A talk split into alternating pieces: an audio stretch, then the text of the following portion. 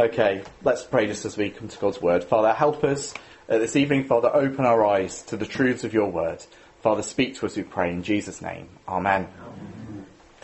Now, along with Father, I think that Lord is probably the most used word in Christian devotions.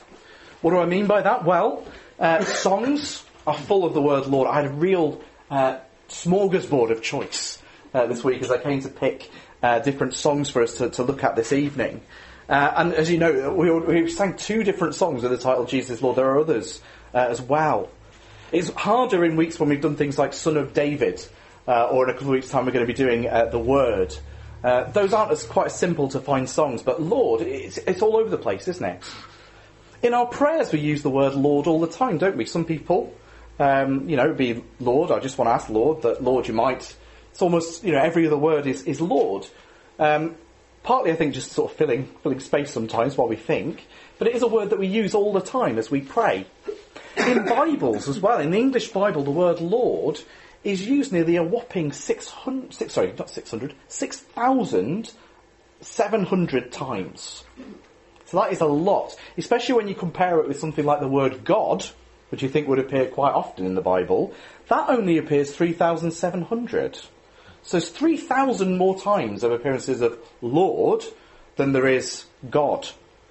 So we use it all the time. It's a really, really key word in the Bible. But what does it mean?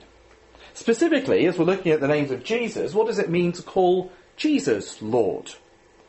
Well, as with all the previous times when we're looking at the names of Jesus, we're going to look at how that term is used uh, throughout the Bible uh, to get a bit of a handle on what it means when the New Testament says Jesus is Lord. So we're going to start with the Old Testament.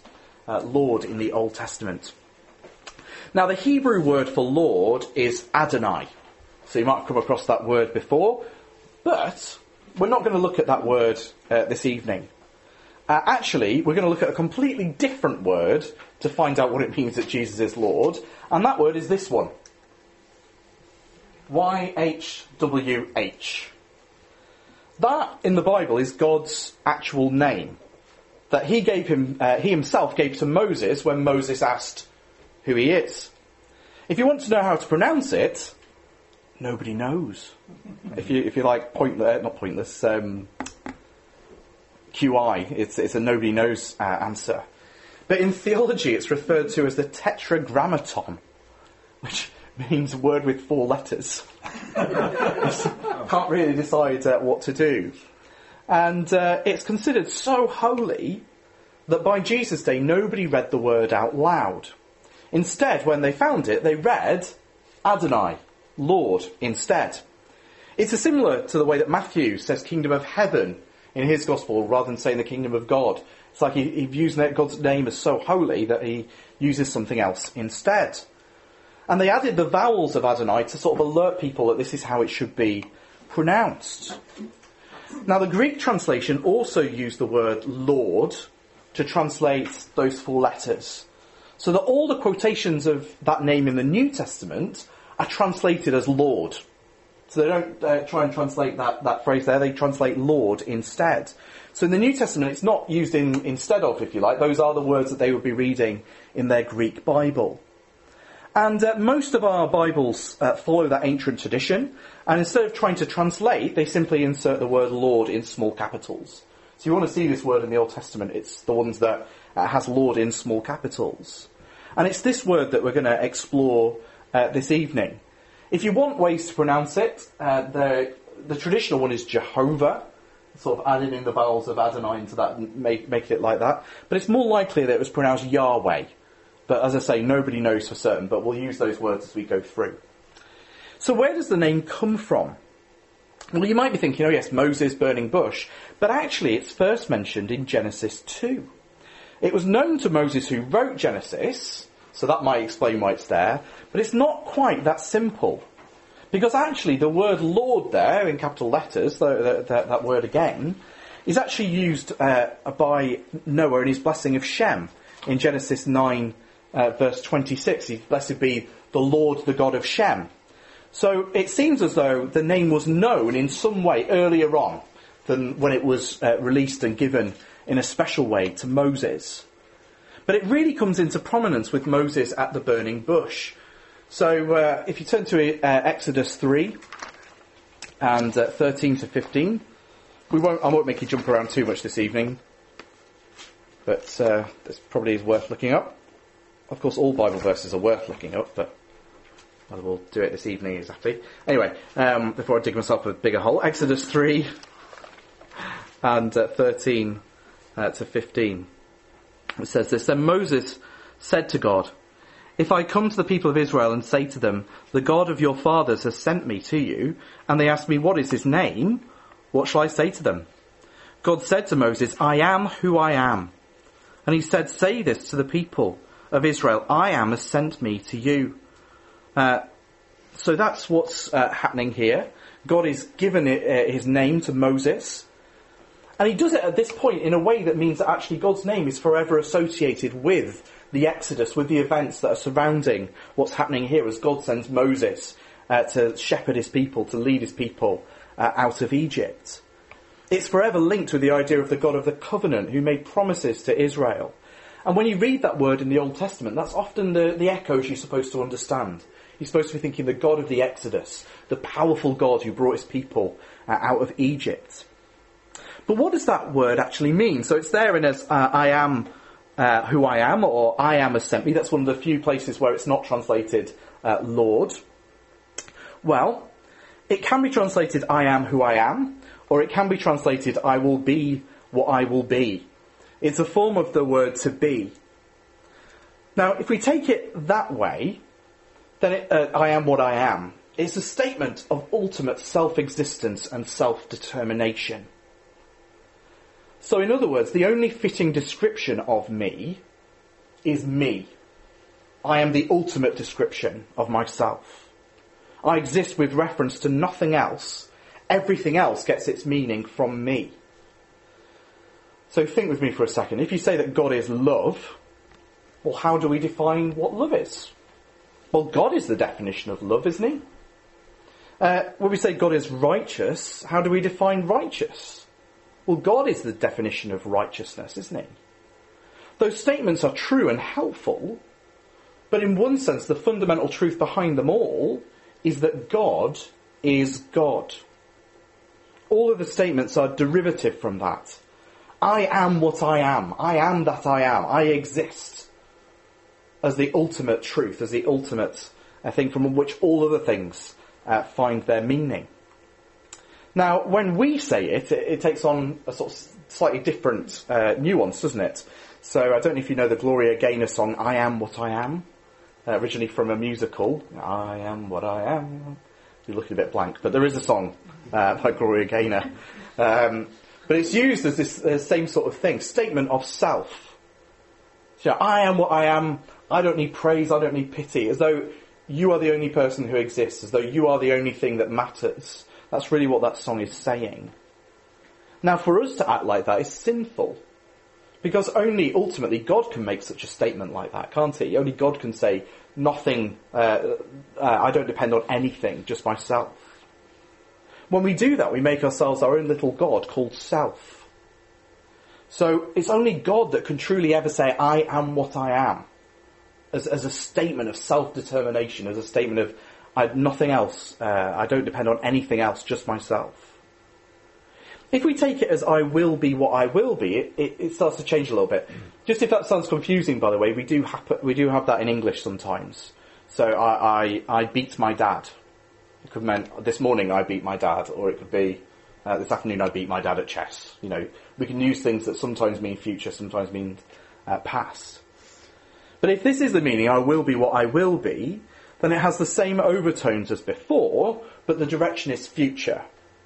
So in other words, if you want to know what God is like, if you want to look at God, God is known by what he does, his actions. Want to know what I'm like, just look at the God I will be to you, Moses. It's almost like that sort of picture. Just watch me fulfill the promises that I have made. I will be what I will be. But either way, it's that statement of, of self, of, of self-determination. Now the name can be shortened to I am, as you see in the passage there. And throughout the Bible you see loads of names with it in. Any name that has Yah um, in it, so um, I should have put down examples of this. Um, or Ayah, so Isaiah, Jeremiah, the Yah bit at the end, that's from the Lord.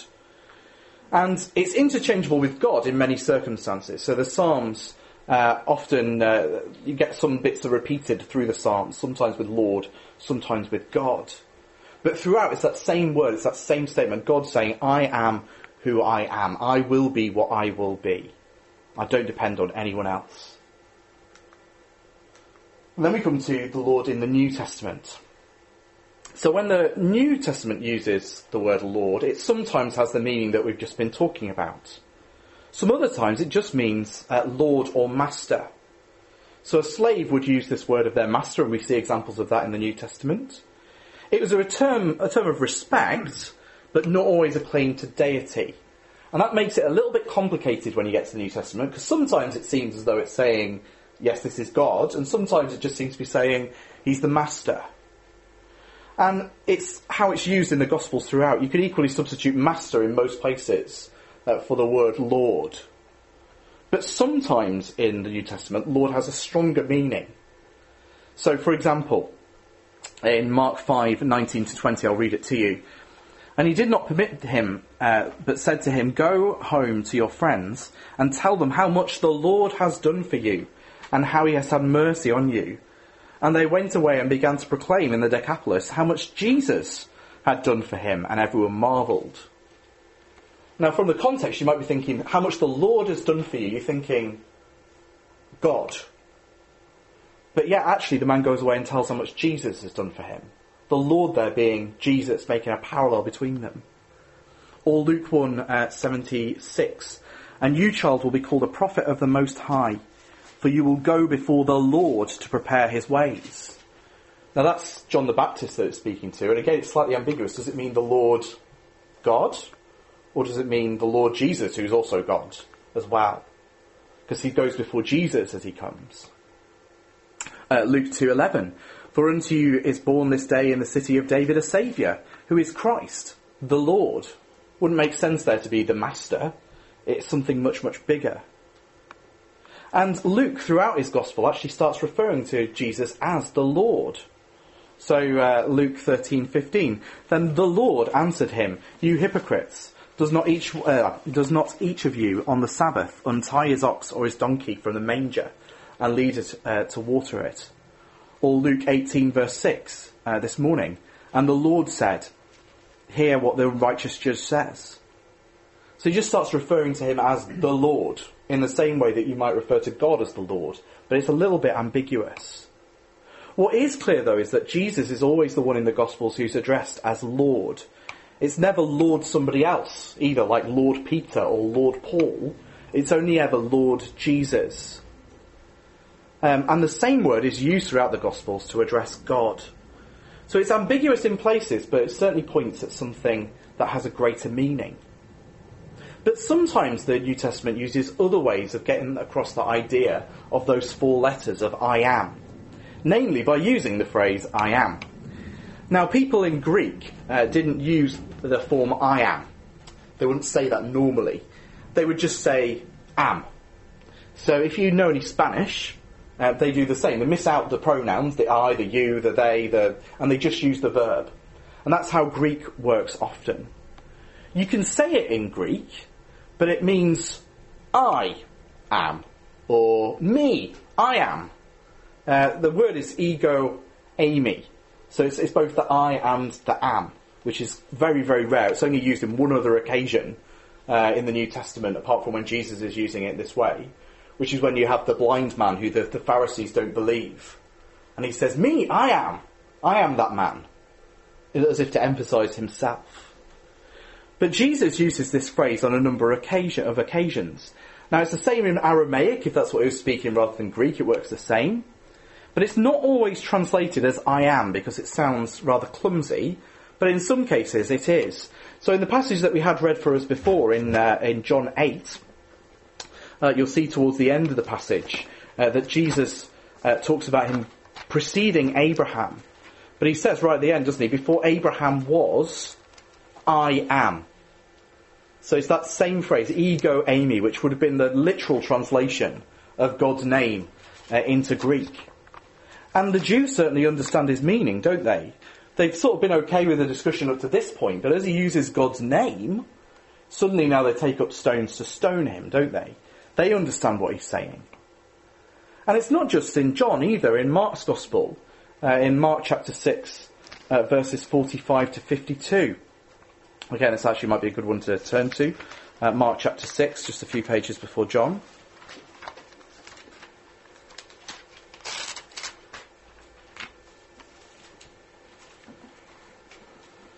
It's a familiar story. So, Mark chapter 6, verses 45 to 52. Immediately he made his disciples get into the boat and go before him to the other side to Bethsaida, where he, uh, while he dismissed the crowd. And after he had taken leave of them, he went upon the mountain to pray. And when evening came, the boat was out on the sea, and he was alone on the land. And he saw that they were making headway painfully, for the wind was against them. And about the fourth watch of the night, he came to them, walking on the sea. He meant to pass by them but when they saw him walking on the sea, they thought it was a ghost and cried out. For they all saw him and were terrified. But immediately he spoke and said to them, Take heart, it is I. Do not be afraid. And he got into the boat with them, and the wind ceased, and they were utterly astonished, for they did not understand about the loaves, but their hearts were hardened. Now, I don't know if you've ever been confused by that story as Jesus passes by, or meant to pass by his disciples. It's not saying that he meant to sort of avoid them. You know, I'll pass by, I'll meet them on the other side. That's, that's fine. Actually, it's a phrase that's used in the Old Testament several times of God as he reveals himself. He passes by uh, people like Moses and Elijah. So think Moses in the cleft of the rock. God passes by Moses, same uh, phrase. God reveals himself by speaking his name. The Lord, the Lord, gracious and compassionate, uh, going past uh, Moses. Well, here Jesus is doing the same thing. He's passing by his disciples. He's actually revealing himself to his disciples. And just like uh, God with Moses, here Jesus speaks God's name. So where it says, it is I, it's literally I, I am, or me, I am. It's that same phrase uh, ego eimi. So there can be no mistaking his meaning. He's saying to them, I am Yahweh. I am the Lord. And Jesus does this on other occasions as well. I won't read them to you now, but if you want to note them down, look later. John chapter 8 verse 24, John chapter 8 verse 28, John chapter 18 verse 6. And at that last one, as, as Jesus speaks uh, those words, people fall back before him. They understand what he's saying. He is really claiming the name of the Lord for himself. Now, as we think this through, we mustn't make the Mormon mistake. I don't know if you've ever chatted to a Mormon about these uh, sort of things.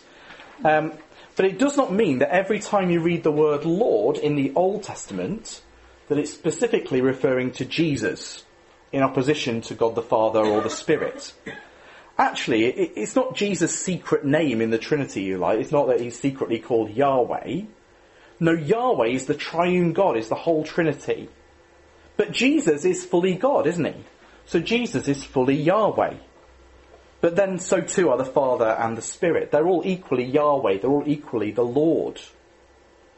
But by using that word, he's making a claim to be fully God, on a level with God the Father, on a level with God the Spirit. So when the Lord is introduced in Genesis 2, it's the whole of God. Not just God the Father, God the Son and God the Spirit are included as well. Now, there's only a couple of points where this gets a little bit complicated. Um, so Psalm 110, uh, Psalm of David, um, it says, The Lord said, that's Lord capitals, uh, the Lord said to my Lord, Sit at my right hand until I make your enemies your footstool. So the Lord, those four letters, says to my Lord, just Adonai, sit at my right hand until I make your enemies a footstool. Now when Jesus uses this psalm, and when the book of Hebrews uses this psalm, they both take the Lord to be the Messiah, the, the second Lord, the lowercase Lord if you like, Jesus. The Lord then speaks to Jesus, which then sounds complicated. Jesus is the Lord, speaking to himself. So there's no stranger really, if you think about it, than Jesus speaking of the Father as God, which he does in that passage in in John 8. Well, Jesus is God. It's no stranger than Jesus being both Son of God and God. It sort of seems a little bit complicated, and we don't quite understand how it works, but it is consistent with what else uh, we read in Scripture. So when applying to Jesus, it is showing that he is fully God, just as the Father is God. And more of that in a moment's time. But finally, what does it mean when we say then Jesus is Lord? Because this is something that's used specifically in the New Testament. The phrase is repeated throughout. Jesus is Lord. Jesus is Lord. Now, if I asked you if you could summarize, I don't want you to do this, don't worry. Um, if you could summarize the gospel in a paragraph, right? Start to think the things that you would sort of put in your paragraph. You know, you'd want certain things in, wouldn't you? Okay, now how about a sentence? If you could summarize the gospel in a sentence. Okay, sort of thing, yeah. Just carry on. Yeah. Now how about a soundbite? You've got it even shorter. What would you have as your sort of nugget of the gospel? Well, it seems as though in the New Testament, Jesus is Lord seems to be a summary soundbite of the gospel in the New Testament. So John chapter 10 verse 9. Because if you confess with your mouth that Jesus is Lord and believe in your heart that God raised him from the dead, you will be saved. Or again, 1 Corinthians 12 verse 3. Therefore, I want you to understand that no one speaking in the Spirit of God ever says Jesus is accursed. And no one can say Jesus is Lord except in the Holy Spirit. So it seems in those statements they're the sort of bare minimum of, of belief, if you like. They're a, a verbal affirmation of the gospel in its shortest form. But what does it mean then when we say Jesus is Lord in that way? If that's a sort of summary of the gospel, what do we really mean? Well, I want to suggest three things, and they're the last three things we're going to look at. Uh, the first thing is Jesus is my God. Jesus is my God. That's what we mean when we say Jesus is Lord. He's my creator. He's fully God. Now he's also fully man, uh, but he is fully God in a way that doesn't take away, sorry, fully God, and his manness doesn't take away his godness. He's the one to whom all knees must bow. So to confess Jesus as Lord means that I cannot have him as a bit part in my life or in my theology. It's not as though in life it's God the Father and the Son and the Spirit. Nor is it God the Father, God the Son, and the Holy Spirit. It's the God the Father, God the Son, and God the Holy Spirit. They're all there, aren't they? All are due equal honour and praise. And I think globally speaking, the Son is the one we tend to miss out. We focus often on the Father and focus on the Spirit, but often we miss out the Son. I think probably locally in the UK, we probably, uh, it's the Spirit really that we miss out more often. But interestingly, we're told the Lord is the Spirit in Corinthians. That's for another time, though, uh, just to add this into the mix. But what we see in the Bible is that Scripture is Christocentric. That means it's focused on Jesus. So do you remember in our passage in John 8, the Father was the one that was bringing glory to Jesus. Jesus was saying, I don't glorify myself, the Father glorifies me.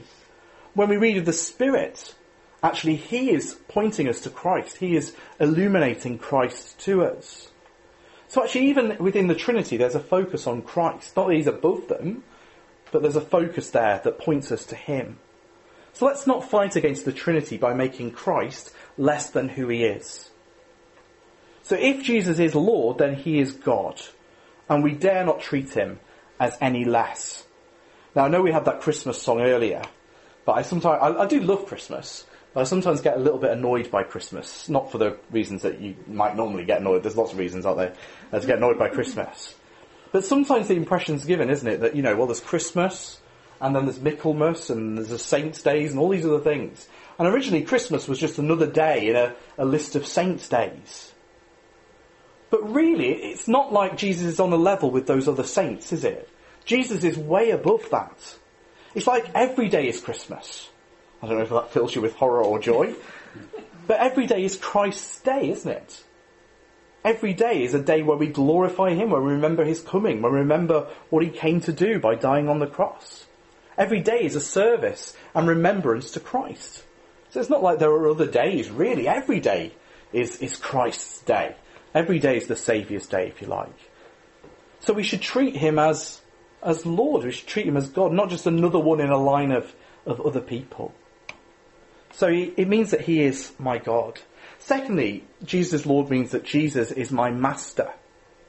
He's my rightful ruler. He's the one to whom I owe allegiance. He's my boss, if you like. So to declare Jesus Lord in this sense means actually that we're to do what he says. So Jesus says in Luke 6, Why do you call me Lord, Lord, and do not do what I tell you? Part and parcel of Jesus being our boss, being our Lord, is that actually we want to do what Jesus says.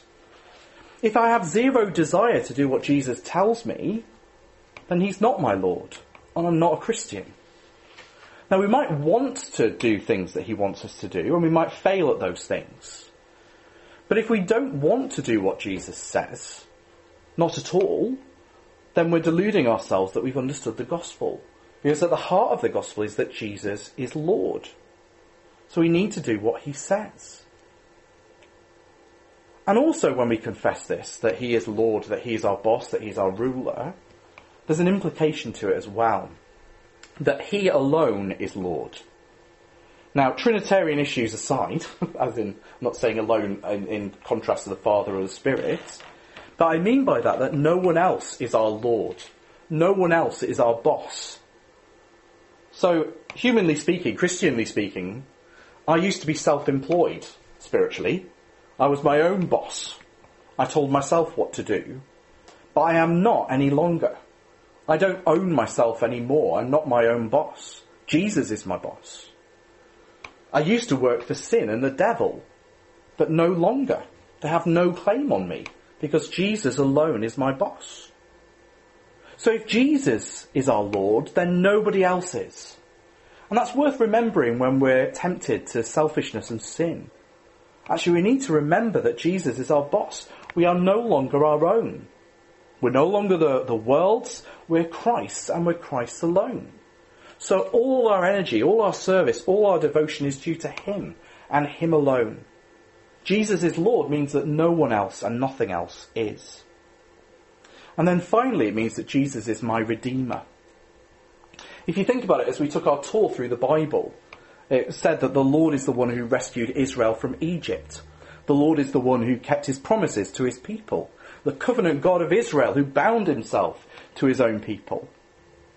When we say Jesus is Lord, this is part and parcel really of what we're saying. When we say that Jesus is Lord, we are saying that he is that mighty Redeemer, Yahweh who rescues his people. So it's best not to draw a line too much between Christ the Lord and Christ the Redeemer. Because if he's one, he's the other. And if he's not one, then he's neither. When we say Jesus is Lord, we mean that he is our Redeemer. He rescues us by purchasing us by his blood. And uh, Steve took us through what that means this morning, didn't he? But the big parallel in, in redemption, as the New Testament uses that word, redemption, it's Exodus, isn't it? When God first made his name fully known. Now, what would his name be associated with? It becomes associated with the rescue of his people. Now you see, he could have revealed his name properly in that sense to Adam, couldn't he? But it seems he didn't. He could have done it with Abraham but he didn't. He could have done it with Joseph, but he didn't. He did it at the time that he did so that his name would ever be associated with that great Exodus rescue, that great redemption of his people, which prefigured Christ's great rescue. The Lord rescued his people from Egypt, and the Lord Jesus rescues his people from sin. So when we sing, Jesus is Lord, let's remember what we're singing. We're singing those three things, aren't we? That he is God, that he's our master, and that also He's our Redeemer. When we pray, Lord Jesus, let's remember what we're saying. That He's those three things. We're praying to our Lord, our Master, our God, our Redeemer. And when we read in our Bibles that Jesus is Lord, let's remember the richness of all that Jesus is for us. God, Master, and Redeemer. So let's pray.